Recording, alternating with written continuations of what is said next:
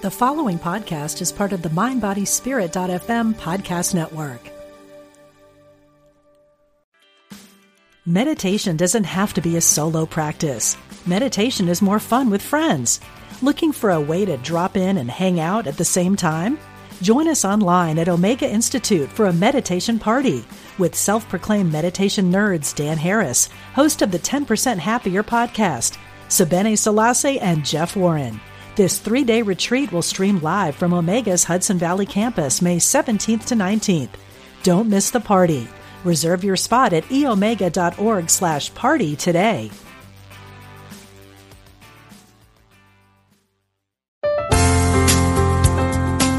Exploring our oneness with spirit and each other.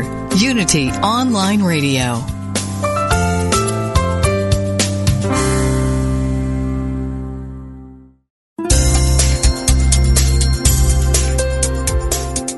Thank you for tuning in for this Unity Partner Program.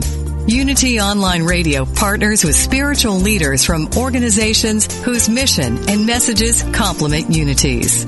We are pleased to bring you this program on Unity Online Radio, the voice of an awakening world.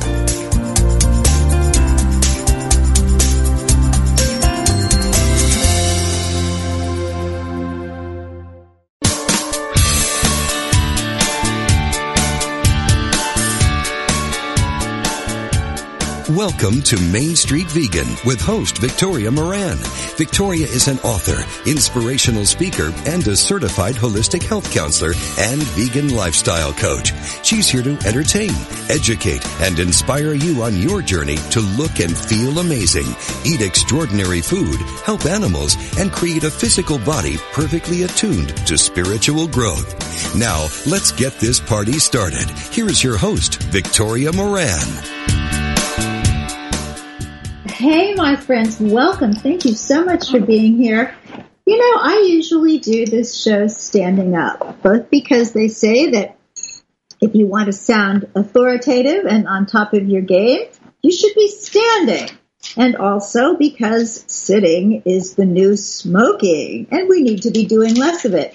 But I am sitting today, and not just sitting, I am sitting in a reclining chair because just two hours ago, we finished our 18th Main Street Vegan Academy, which is for me pretty much 24 7 for about a week.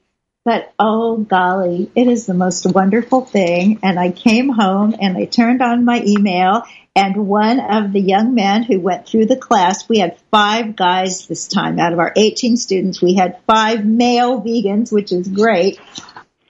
It was so fascinating. His sister has applied for the academy, and now we're going to be having uh, having familial relatives showing up, and that's a wonderful, wonderful thing. So thanks to everybody who is and has been part of Main Street Vegan Academy, and thanks to everybody who is part of this Main Street Vegan podcast, and that would be all of you who are listening. Today, ooh, we're going to have some delicious good fun after the break. We're going to be talking with Eddie Garza who has done all sorts of amazing things, most recently authoring Salud, Vegan Mexican Cookbook. And right now we're going to be speaking with someone who goes way back in the food world and is doing the most exciting thing right now, and that is Kay Stepkin. Kay opened the bread shop Chicago's first modern day vegetarian eatery in 1971. That ran through 1996 as a whole grain bakery, bulk, and packaged food store. And across the street was the restaurant, Bread Shop Kitchen. It's now called the Chicago Diner, owned by two former employees, and you could go there to this very day. Kay was president of the Chicago Vegetarian Society for six years. She's taught cooking classes. She started the nonprofit Go Veggie in 2001, and it is now doing business as the National Vegetarian Museum. The National Vegetarian Museum opened in Chicago in February of this year. They had a big party. About 100 people showed up And they're now visiting all of Chicago's neighborhoods through the library system. And their long-term plans are to find a permanent and larger home in a Chicago cultural institution, expand, and then send the traveling exhibit around the country. Welcome, Kay Stepkin. Thank you, Victoria. I'm delighted to be here. Well, it's a delight to have you. So, what gave you the idea? It sounds so huge, a national museum. Um, uh, the only way that I could handle it is by taking one step at a time. um, uh, because actually, once I opened, it got even huger. There was just so much going on with it. But it started like in a very tiny way. Uh, it was about four years ago. Um, and I was um, invited um, by Michael James. He had started Heartland Cafe uh, in Chicago. It was a vegetarian. It is a vegetarian-friendly restaurant in Chicago, the first one. And uh, he invited me to be on his weekly radio show and talk about Chicago's vegetarian history. And I naively thought that I knew Chicago's vegetarian history at the time. So I went on his show and talked about it. Um, I thought that that although I knew there were vegetarians in Chicago in the early 1900s, I thought our history uh, with organizations started in the late 60s. Um, but after being on that show, I started getting phone calls to give talks at other organizations in Chicago. Uh, and so that sent me to the library, to the internet, uh, to learn all that I could. And to my total shock, I learned that there was a very strong movement in our country in the mid 1800s. And at the epicenter of it, although it had started in Philadelphia, by the late 1800s and the Chicago Exposition, called the Columbian Exposition, by the late 1800s, the epicenter had moved to Chicago. Um, that was the start of all this because I realized that if I didn't know anything about our history, neither did most anyone else. Um, and I think that knowing his, knowing your history is something very important. Um, and uh, especially for young people, I want them to know that they have a strong, long-term, solid, caring community behind them. Um, uh, and that they they could learn from other people. They do not have to repeat our mistakes. That they have the support and the resources of those who came before. Um, and I, I believe that knowing our history will make our great movement even stronger. And that that was my motivation, and is my motivation. Yes, and you actually honored me a great deal in letting me um, be part of that and and tape a little. Um, history um, presentation for you. I think it's under five minutes, but we shot for five hours. to get that, and uh, I'll put the link on the Main Street Vegan show notes to uh, to Vimeo so that people can watch that. So Wonderful. when I think of museum, in fact, because I did spend ten years living in the Chicago area, the word museum to me looks like that great big Art Institute on Michigan Avenue in Chicago. Now we're not quite talking about that. so, so tell us what. It, describe if someone were to go today and say, "I want to see this museum." What are they going to see? The National Vegetarian Museum is starting as a traveling museum. Uh, it's doing that couple of reasons. Uh, one, we don't have to uh, build a building for it. We don't have to pay rent. Um, but but equally important, we are able to travel uh, the, to all the neighbors. Chicago is a city of neighborhoods, and uh, we're able to travel to all the Chicago neighborhoods and bring the museum to people. And I think that is a very good start for it. Uh, so right now we are in the Chicago Public Library system. We are in our second library. Um, in about a week or a week and a half, we'll be moving to our third library. Um, and we have been uh, we've been very welcomed, and uh, and I believe that we're reaching people that might not otherwise have traveled across the city uh, to visit the museum. So, what will uh, people learn when they go there? Oh my gosh. Um, we okay. The museum itself consists of twelve huge panels. Each one's about seven or eight feet tall and about three feet wide. Um, uh, and covers a different aspect, some with our ancient history, so, uh, some uh, some with our present history. We have a, we have two panels just on Chicago. We have um, uh, uh, nationwide. Uh, we have different organizations that we highlight. We have a TV monitor where your video is. It's on a stand uh, where people can just watch your video, which also covers our ancient history and and our present, actually our present vegan uh, movement. Uh, we also have a threefold takeaway um, for people um, that offers resources uh, for those interested in learning more. So it recommends books. It has local restaurants, uh, national groups, local groups. Um, this first flyer that we created has one page focusing just on the environment. Uh, future ones will focus on health and will focus on the animals. We also bring programs to each venue that we visit. So we have um, speakers. Um, uh, we give a guided docent-like tour of the museum. Um, we haven't done this yet, but we also plan to show documentary movies. We can give a cooking demo. It just depends what what the venue is looking for. So, uh, Kay, I, I know that you're going you talk in, in the museum about the entire movement and the history of the movement.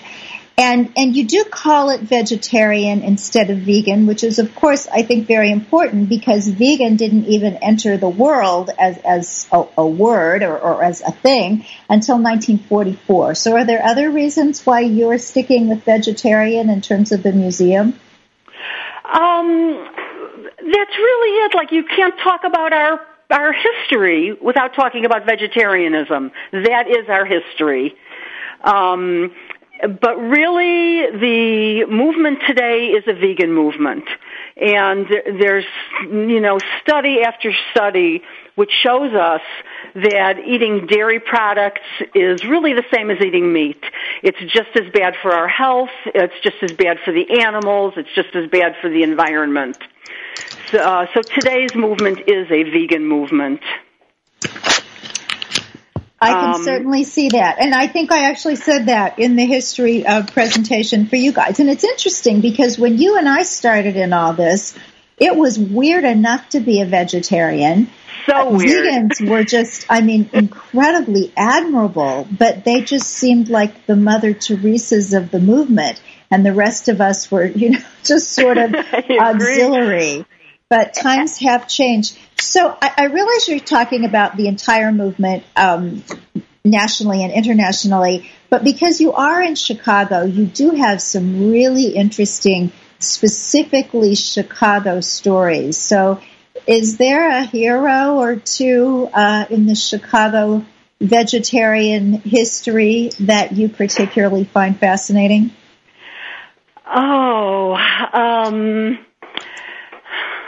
I do know that Bernard Jensen had a health food store in Chicago uh, back in the early 90, uh, uh, the early 1900s. Um, it was downtown. We um, uh, we had uh, also in the early 1900s we had restaurants downtown and in our museum exhibit we show uh, not exactly a menu but an advertisement from one of these restaurants. Um, the national um, uh, was called the uh, I can't think of. Don't worry about it. You can go to the museum, and then you'll see. So right. it's, very interesting. To, oh, the National that, Hygiene Society. Oh yes, uh, yes. They had a National presence Hygiene. in Chicago. Um, a- actually, in the in the late 60s, they had a presence mm-hmm. here. They're still in existence. They've changed their name, I think, to the National uh, Health Organization. Yeah, National and Health they might be located out of Florida now. Mm-hmm.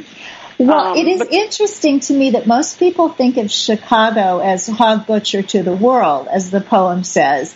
And yet, even when that was going on and the biggest stockyards in the country were in Chicago, there was a vegetarian presence as well, which is really interesting. And my own kind of Chicago history when I lived there in the 1970s was to go to the South Side and go to the Alvenia uh, no, the oh, Fultonia, Alvenia Fulton, the Fultonia health food store.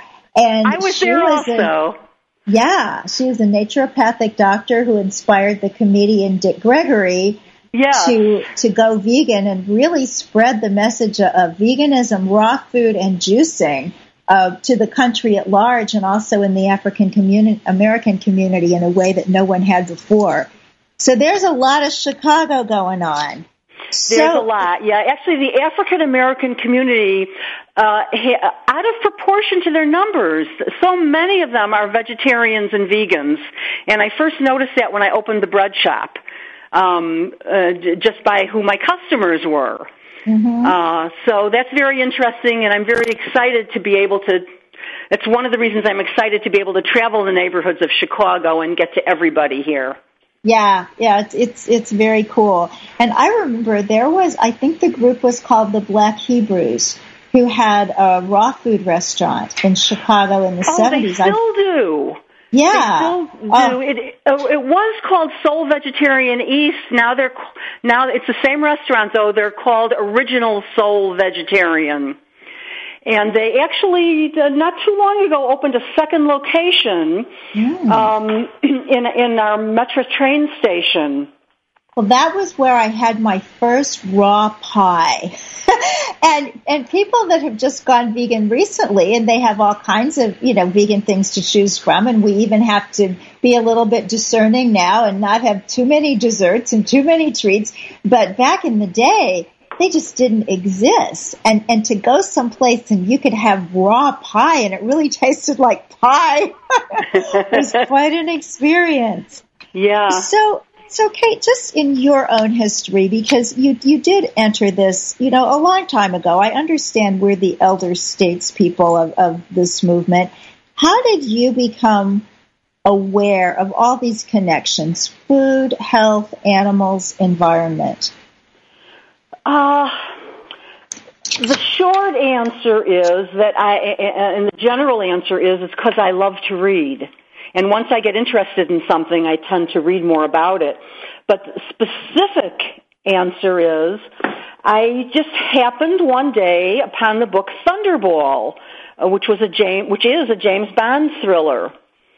And I picked this up in the 1960s I had uh, temporarily I had left Chicago. I was living in Berkeley for a while, and uh, uh, one night my roommate uh, uh, was out, and I was just sort of browsing through her books, and I came across Thunderball, and in it. Um, Bond is like very run down. He's exhausted, um, too much drinking, not enough sleep, eating poorly, and his boss M forces insists that he go and visit a health farm.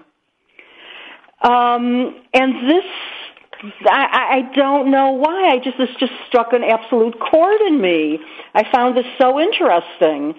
Um, and M gave him a little talk on on bread and how we we remove I don't know I'm making up the number but how we remove two dozen nutrients from bread and we add back five and we call it enriched and it it struck a chord in me and I went to the library the next day and I you know, came home with a couple of armfuls of books um, and started reading.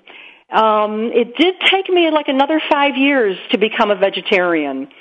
Um, and in that time, I did not meet another vegetarian uh, until I opened the bread shop in 1971. Oh, and then then you met them all. So Kay yeah. Stepkin, you guys, you, you, need to know this woman because she really is a treasure. She hosted uh, the Go Veggie TV cooking series on the Comcast channel. She wrote a biweekly vegan column, The Veggie Cook, that ran in the Chicago Tribune from 2011 to 2015, and she is now the founder and curator of the National Vegetarian Museum.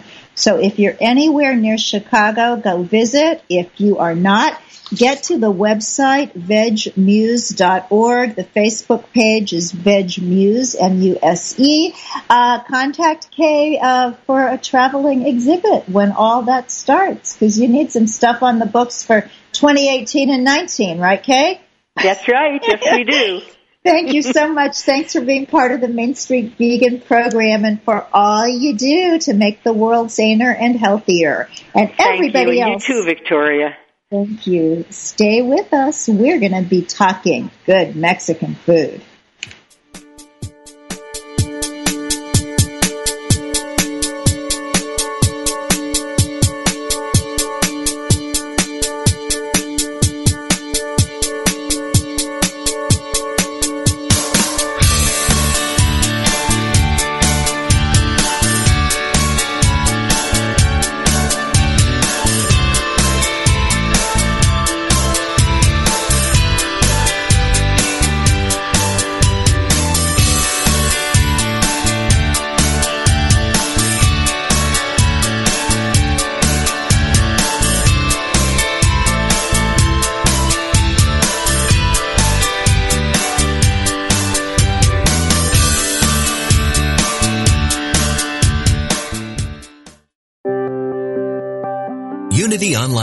Brings you inspiring programs on a variety of spiritual topics. Giving to the network is now easier than ever. Simply text Unity Radio to 72727 from your smartphone. You can make a one-time or recurring donation. Your gifts help us offer enriching spiritual programs that reach listeners around the world. Text Unity Radio to 72727. Thank you for your support.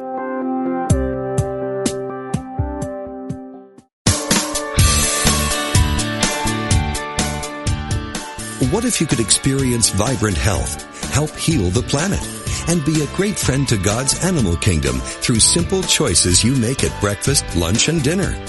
Authors Victoria and Adair Moran say you can do this easily, affordably, and deliciously in their new book, Main Street Vegan.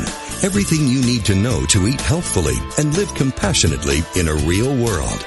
Loaded with practical tips, straightforward information, and fabulous recipes, Main Street Vegan will help you on your journey toward a plant-based diet. The perks include more energy, an easy way to keep your weight where you want it, feeling younger as you grow older, and maybe even a boost to your spiritual life. Purchase Main Street Vegan from BN.com, Amazon.com, or your favorite bookseller.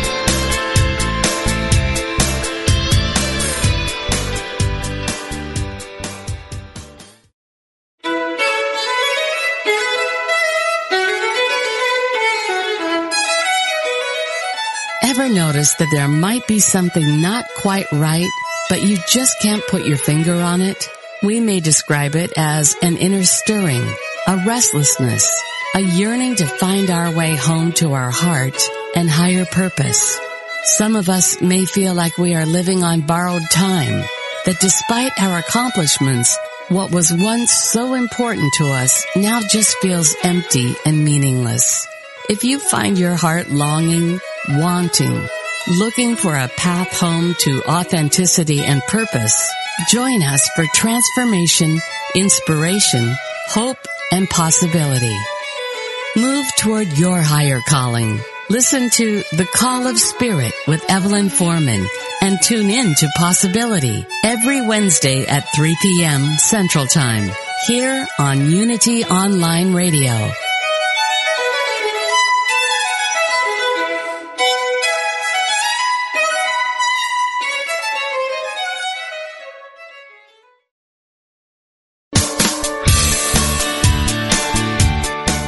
Listening to Main Street Vegan with Victoria Moran. If you have questions or comments about today's topic or any other area of interest, we invite you to follow Victoria underscore Moran on Twitter or email her at mainstreetvegan at unityonlineradio.org. Now, back to Main Street Vegan. Welcome back, lovely person. I'm so happy you're here. Just want to alert you to what's going on on the mainstreetvegan.net blog this week. when we talked about Kay Stepkin starting the bread shop in 1971, that was the exact year that a young man named Nathaniel Altman in a suburb of Chicago was typing the first book about vegetarianism to be published in the U.S. in the 20th century, a book called Eating for Life. I know a lot about that book because we were both working at the same place and I had an electric typewriter and he would bring me each chapter to type. And when that book came out in 1974, I thought, wow, I know an author. Maybe someday I can be one. Well, Nathaniel has written almost 30 books and he has recently republished a really important book called The Nonviolent Revolution. And if you watch the news or read the news, you know that we need one of those and we need it in the worst way. So the blog is an interview with Nathaniel Altman about nonviolence. I highly recommend that you check it out over there at mainstreetvegan.net slash blog. Also, want to let you know that I will be this weekend. We're talking April the uh, 7th, 8th, 9th in Nashville for the Nashville Veg Fest. So if that is your part of the world or even close to your part of the world, it's going to be two fabulous days full of amazing speakers. I know one of them is the bodybuilder Robert Cheeke. I always love to see Robert Cheeke because he makes me want to go to the gym. So hope to see some of you guys in Nashville. And now, oh, I'm so happy to be introducing to you somebody that I miss so much. I got to know him when he lived in New York City, and now he is back in his native Texas, and that is Eddie Garza, Senior Manager of Food and Nutrition for the Humane Society of the United States and author of Salud, Vegan Mexican Cookbook, a collection of 150 mouth-watering Mexican recipes from tamales to churros. Garza and his work to reform food systems in Latino communities have been featured in a wide variety of media outlets in the U.S. and Latin America, including CNN, Telemundo, Univision, Fox News Latino, TV Azteca, and Hola TV. And I'll also tell you that you just might not be listening to this podcast today had it not been for Eddie Garza and his former employee with um, uh, Mercy for Animals. They actually sponsored the tour for the Main Street Vegan book back in 2012 and just made lots and lots happen. And I was on that tour when the people from Unity Online Radio called and said, You want to do a show? So, you know, it's all connected and just hang out with vegans and you never know where life will take you. Maybe it'll take you to Mexico and you can get some great food. Welcome, Eddie Garza.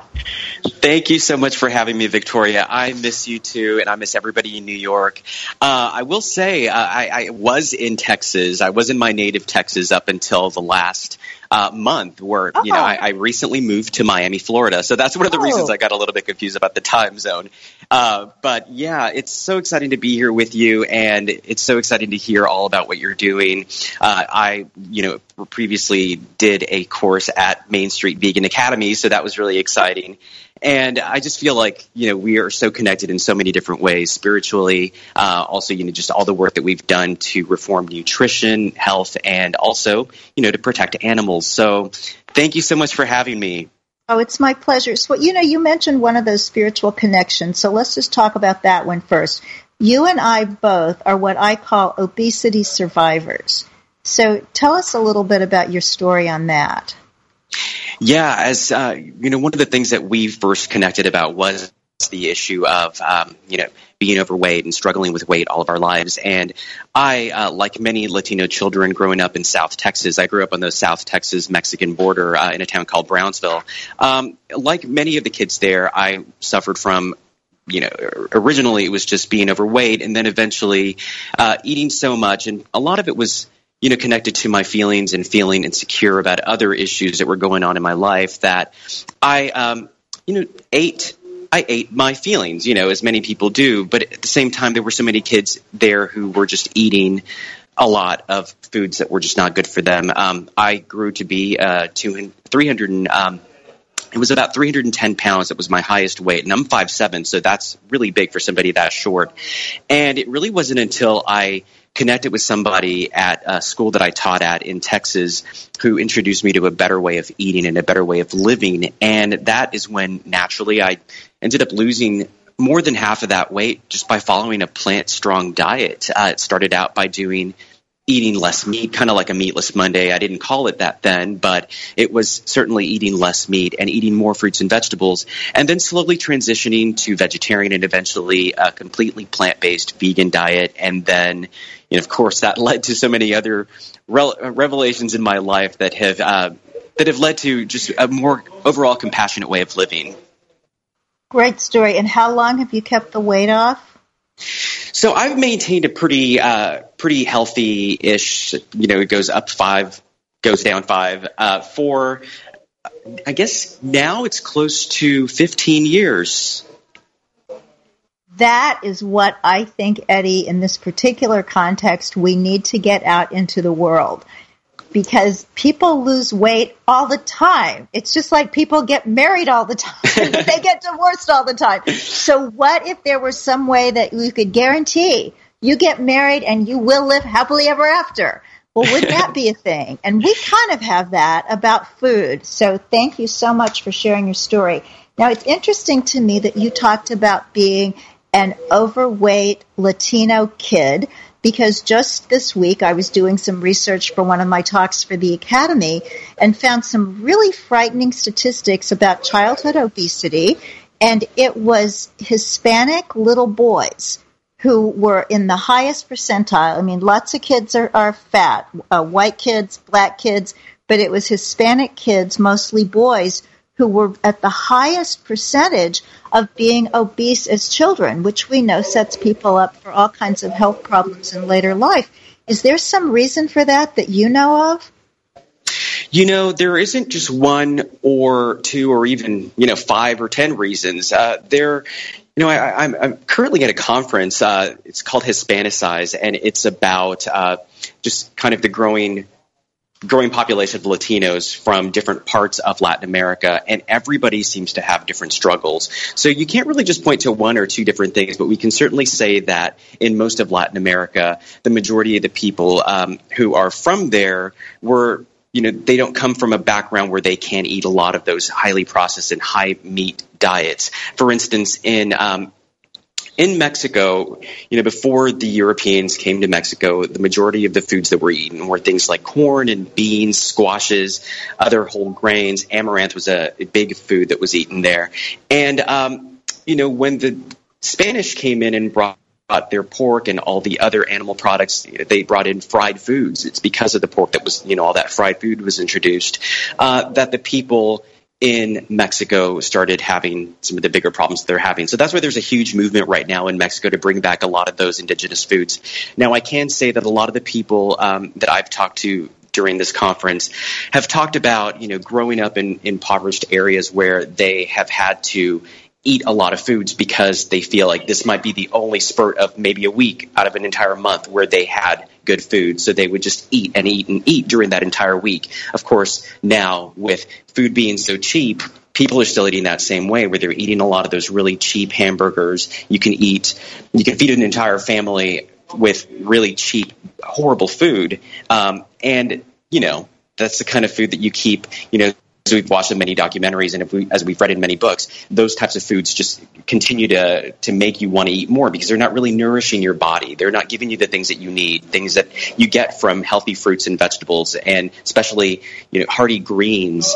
And that is, I think, one of the reasons that this, this problem is pervasive. It's because we're still eating in that way, like we're we don't have enough, so we're wanting to eat more. And that's what I've been hearing a lot.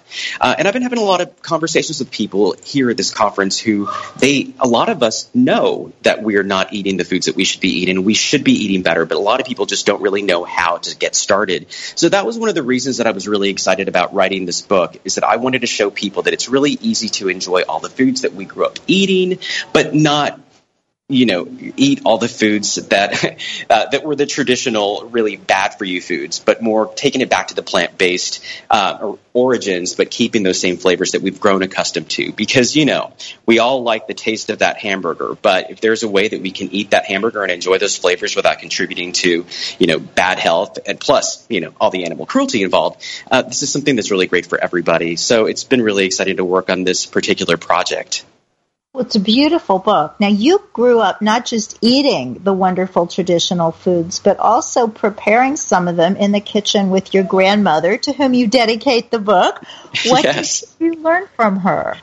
You know, I learned everything there is to know about the Mexican kitchen, and um, it was it, it was really what was really exciting about writing the book is that for me, a lot of the foods that I had that I included in the book, it was the very first time that I had actually put those recipes on paper. It was something that I just kind of knew by the texture, by the feel, by the smell, by just like kind of seeing how much I would put as, as a kid. It was nice to put that into paper. Uh, the, the book itself was really exciting. Um, I spent the majority of my childhood in the kitchen with my grandmother. Um, when my brother was outside playing ball with his friends, I was just in the kitchen with my grandmother, just wanting to know more about what she was doing and wanting to get my hands in there. So it's something that's always been exciting to me, and I want. I, I, it's, it's really amazing to have been able to write this book during a time that my grandmother is still alive and be able to celebrate Aww. it with me. So um, it's it's there's so much beauty and so much love that it was just so much love that we shared in that kitchen, and I wanted to give that love back in a way that was really loving to our bodies and to the planet. Oh, that's beautiful. What a, what a lovely story. So, how did you adapt traditional recipes? I know from just finishing the first couple of rounds on the Main Street Vegan Cookbook with J.L. Fields that we took recipes from various uh, academy graduates from different cultures around the world. And it was actually my co author's job to comb through and pick out the ones that were book worthy. I mean, they're all worth eating. how, how did you deal with that? What makes a recipe book worthy?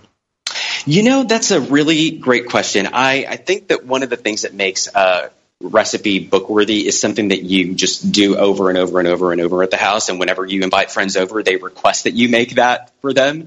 So one of the recipes that I knew was going to be super book worthy was my garbanzo chorizo recipe, which is a garbanzo bean, uh, or rather a chickpea based chorizo, which is a Mexican, highly spiced Mexican sausage that has bit of a vinegary, vinegary flavor, uh, and it's traditionally made with pork. One of the recipes that my grandmother used to make when we were ki- when we were kids was uh, a chorizo that was really, really, really highly spiced with uh, different types of chili powders, different types of unexpected spices like cinnamon and clove. And I made that recipe for this book because it was something that made its way into every dish that I made at, at home for uh, my mollete that I include in the breakfast section to my uh, tofu scramble and chorizo. That's something I grew up eating pretty much every single weekend.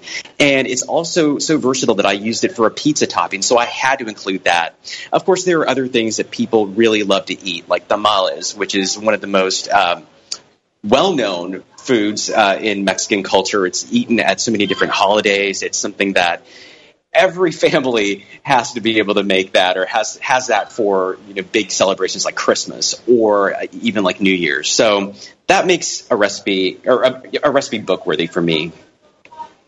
Well, you were telling me during um, the break before we started that for somebody who's a little bit of a shy cook when I enter into a type of cuisine that's new to me, that I should start with the breakfast mollete.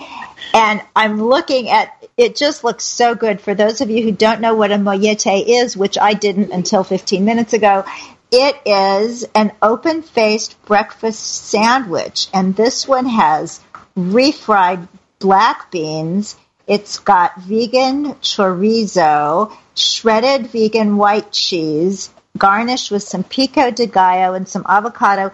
That sounds so good. And I love breakfast. I love a really hearty, solid breakfast. Dinner, you know, I could have a, a, bowl of oatmeal and I'm fine, but breakfast, I need to feel like I ate. And this just sounds like heaven.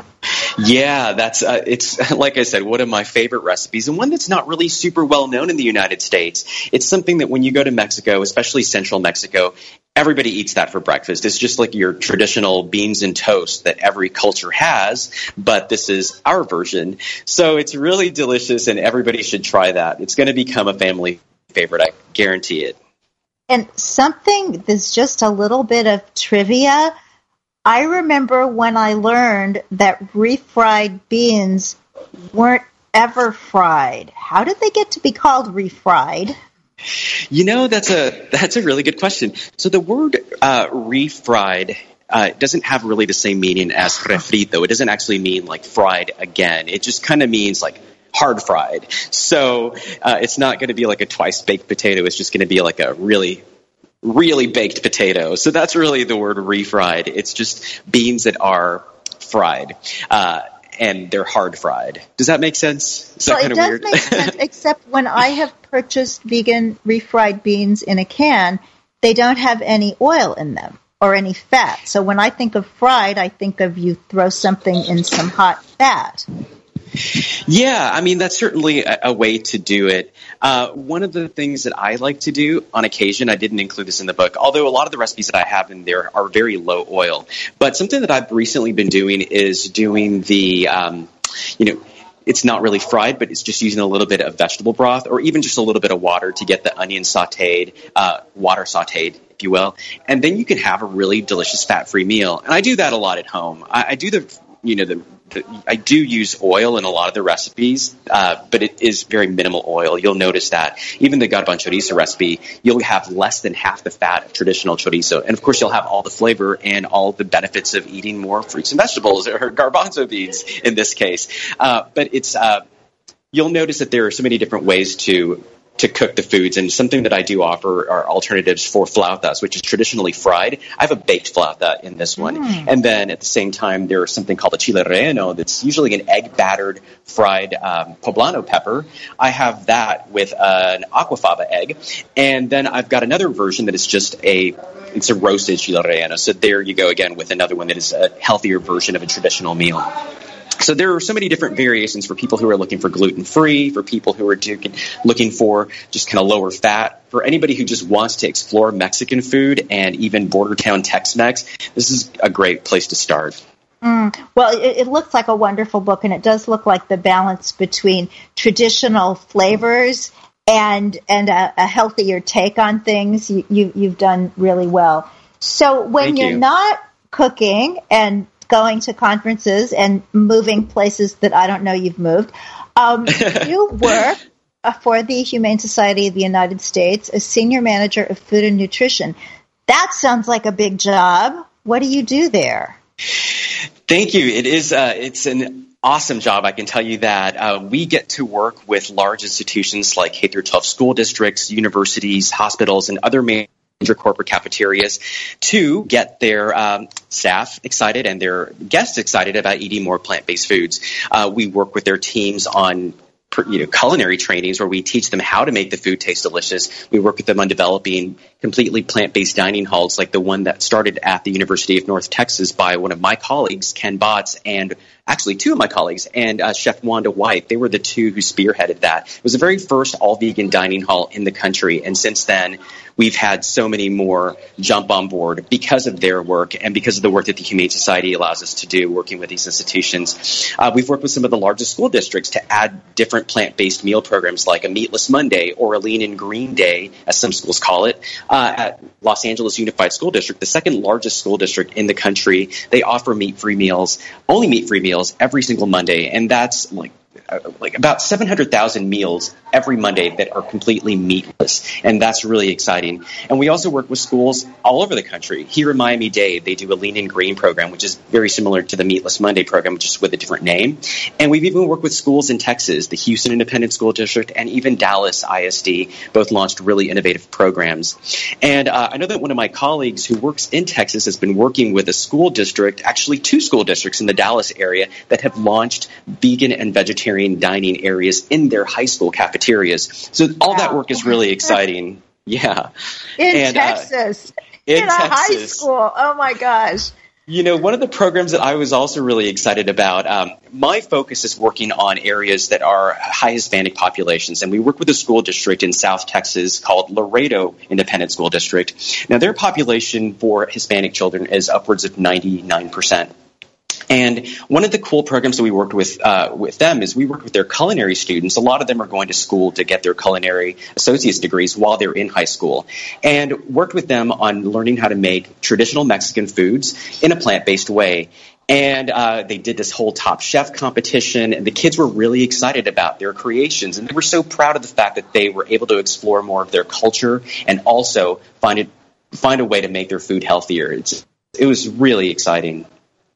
Well, that is exciting. All the stuff that you're doing in that way. I know uh, one of my uh, Main Street Vegan Academy graduates, Rindala Alajaji, is part of the Animal Welfare Collective at NYU, and they're working on getting a vegan dining hall. And you would think NYU, liberal, New York, that'll happen in a week. Well, it's tough. It's very tough to get big institutions like that to to make a switch. So they're working on it over there at NYU, and I just wish them all kinds of success that that would happen. And I know that they've gotten help from HSUS and PETA and some other organizations. But you know, I think we don't really understand until we've done something like what you do every day of, of what a, a behemoth these these things are. These are big institutions that have always done things a certain way, and they're connected to food service companies and other sorts of, of, businesses and organizations that are invested in the status quo. So there's more to it than meets the eye. Yeah, I think it's really exciting that so many institutions are moving in this direction. Like I said, we are working with institutions all over the country Arizona, California, not just talking about both coasts. We're talking about places in the middle of the country that are doing these changes because they know it's good for the planet. They know it's good for the, you know, the health of their guests. And of course, this is great for animals all over, you know, all over the world. Uh, that institutions are taking part in these programs, uh, from Brazil to, you know, uh, Colombia, all the way to the other side of the world. I mean, people all over the world are moving in this direction, and it's really amazing to see that this change is happening so fast because we know that it's it's the future. The future of the planet is to go plant based, to put more plants on our plates and take away a lot of the meat that we're that we're currently using that's uh, consuming a lot of you know natural resources that we need for, for the planet. You know, yeah. being here in Miami, I've been especially uh, in tune to a lot of the stuff that is taking place here that has to do with environmental degradation. So that's one of the really big things that I've been noticing now is that there are big changes happening um, in the gastronomic scene here because of that reason. So it's really cool. Mm-hmm. Well, that is wonderful when people can see things. And I know a friend from Miami was telling me that now every time it rains hard, there's just incredible flooding, which which didn't used to happen, and that that is tied to the higher ocean levels. But to see that the culinary community there is responding is really really uh, positive. So, Eddie, people make this dietary change for a lot of reasons, and we know about the health and the environment and the animals. But you go all over talking to a lot of people. So, what do you see? What is bringing more people over today? You know, I think what's bringing a lot of people over today is the fact that we've recognized that we are not all made the same. And one of the really great things about working with the HSUS is they, they have allowed me to go into a community that was largely untapped.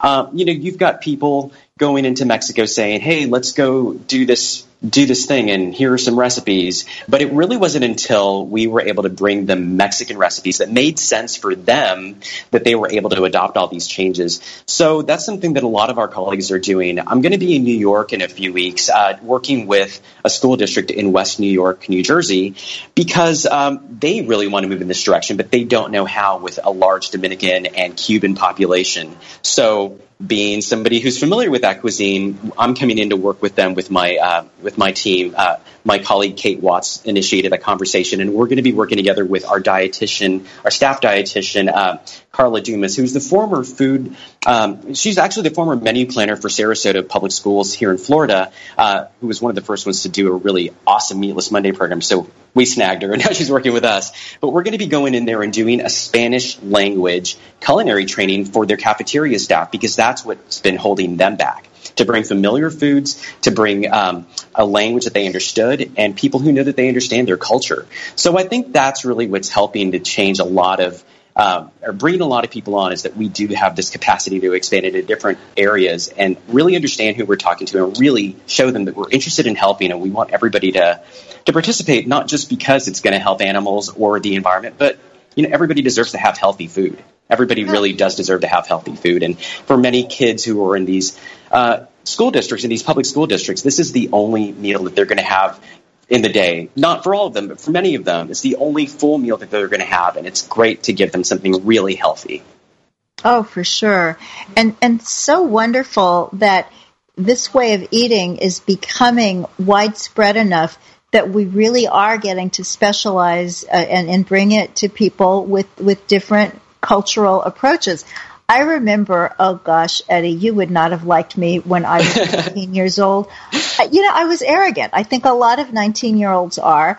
And at the time, I'd lost a lot of weight with Weight Watchers, which has now grown and evolved as everything does and, and, and has become wonderful in so many ways. But at that time, everybody who went to Weight Watchers was on the same diet. and You had to eat fish five times a week and all this stuff.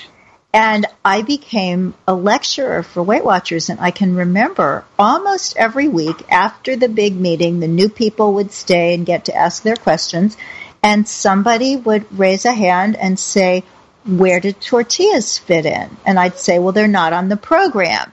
We didn't call it a diet, but it was. And I would just say, They're not on the program. Don't eat them. They're not on the program. and I would think, what, What's the big deal? You know, you get two slices of bread a day. What's this tortilla thing? And they would come back. And at 19, of course, I didn't understand that when something is part of your culture, you, you need a reason to to do something different. And of course, there's nothing wrong with tortillas. And I learned recently what a fabulous source of calcium corn tortillas are. But to just use that as an example, you know, we've got to walk in somebody else's shoes to really be helpful. Absolutely, I think that is right on. Um, you know, and that's even something I've been noticing with one Latin culture to another. You know, you tell somebody to eat tortillas and or you, you go to a school district and tell people, hey, you know, you've got a lot of Latin students. Here's a burrito recipe. You know, first of all, if we can get real, burritos aren't really a Mexican food. They're a Tex-Mex food. Uh, sure the original burrito is northern Mexican, but the burrito that we know today is largely an American food. And imagine taking a burrito, which is so far removed really from Mexican, truly Mexican culture, and try to implement that in a place where there are mostly Dominican people. You're not talking their language at all. So, uh, yeah, I think it's really important to know your audience and know how to truly help the audience. It's it's it's really great that that you mentioned the tortilla because I was thinking so many things about that. Uh, well, Eddie, in our last few minutes, you've helped so many people go vegan, move toward a vegan diet. Where do you start then? Let's just take standard conglomerate human being. What do you say to this person? You know, I would say that a Meatless Monday is really a great start. My colleague, Kristie Middleton, just wrote a fabulous book called Meatless. And in that book, she teaches so many different ways on how you can start making small changes and really making small dietary changes, but really large changes in everything else you do. Like, um, so rather in everything else that happens, you start being more conscious about what you're eating and then you might from that point on decide to go meatless another day because you notice that you're starting to feel better and you notice that you're doing better for the environment. You notice that you're being a champion for animals. Uh, but meatless is a really great way to to, to start that, that book because it's going to show you how you can start adding more meat free meals to your diet, whether it's doing a meatless Monday or doing a vegan before six. Um, but I would start incrementally. I didn't go vegan, you know, cold tofurkey. I went vegan very slowly. I started with eating less meat and I started by doing, you know, one day, one meal, um, going to two days, going to three days. And eventually I started noticing that I felt so much better after those days that I went meatless that I ended up going full vegetarian and eventually all vegan. Um, but You know, I would say it's not about perfection. It's really about progress and noticing the progress that you're making for the planet, for yourself. That's really where you need to start looking at. And it's like, do you remember one of the things with Weight Watchers? I did Weight Watchers for my, you know, myself the very, very beginning. And one of the things that they always said was just because you messed up on this one day doesn't mean that you throw it all away. You every day, like with a yoga practice, is a different day. Like you go to the gym and you notice that you might be able to lift, say, I don't know, 150 deadlift one day. Not that I can, but if I could, uh, you know, the next day you might not be able to, and then you go back down. Um, but it's all about progress, and it's all about noticing that every little thing you do is a great step toward, you know, improving yourself and improving, you know, your goals. Oh, so true. And and one great step is to go out and get yourself a copy of Salud, Vegan Mexican Cookbook by Eddie Garza, and you can find Eddie easily online because his first name is spelled E D D I E. So you can find him at the Eddie Garza on Facebook, on Twitter, on Instagram, and I will put the, the cookbook's website and all the other information on the show notes at mainstreetvegan.net, as well as ways that you can find out more about the National Vegetarian Museum. Next week, one week from today, when we live stream, and the podcast will go up shortly after that, we will have Dr. T. Colin Campbell returning to the show along with his son, Thomas M. Campbell, MD, because there is a brand new revised edition of the China Study, the classic book that just made so many plant sourced eaters. And we are going to be talking with them then. I hope that you join us. Thank you, Unity Online Radio, for having us on your esteemed network. Thanks to Jeff Comfort, our capable engineer. And thanks to you, our listeners. God bless you. Eat your veggies.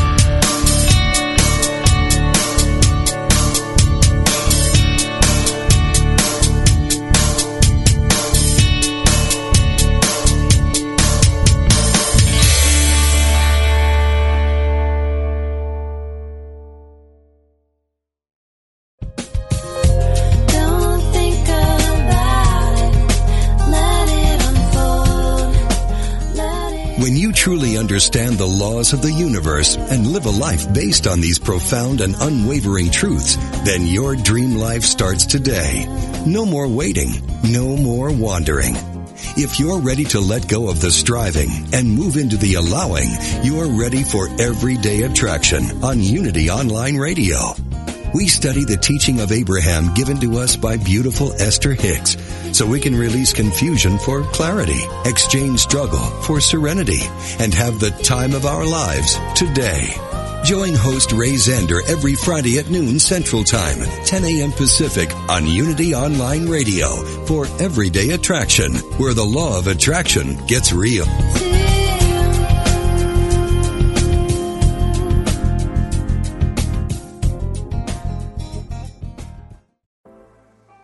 Life is hard, and sometimes you need a little help and guidance. I'm Laura West, host of a Guided Life podcast, and I believe that help is all around us. We just have to ask for it. The universe has a way of guiding us forward with the help of our past loved ones, angels, spirit guides, and ascended masters. On the podcast, I love to explore these ideas with incredible guests and let people know that they are never alone. Make sure you subscribe and follow so you can join me on this journey. Part of the MindBodySpirit.fm network and wherever you get your podcasts.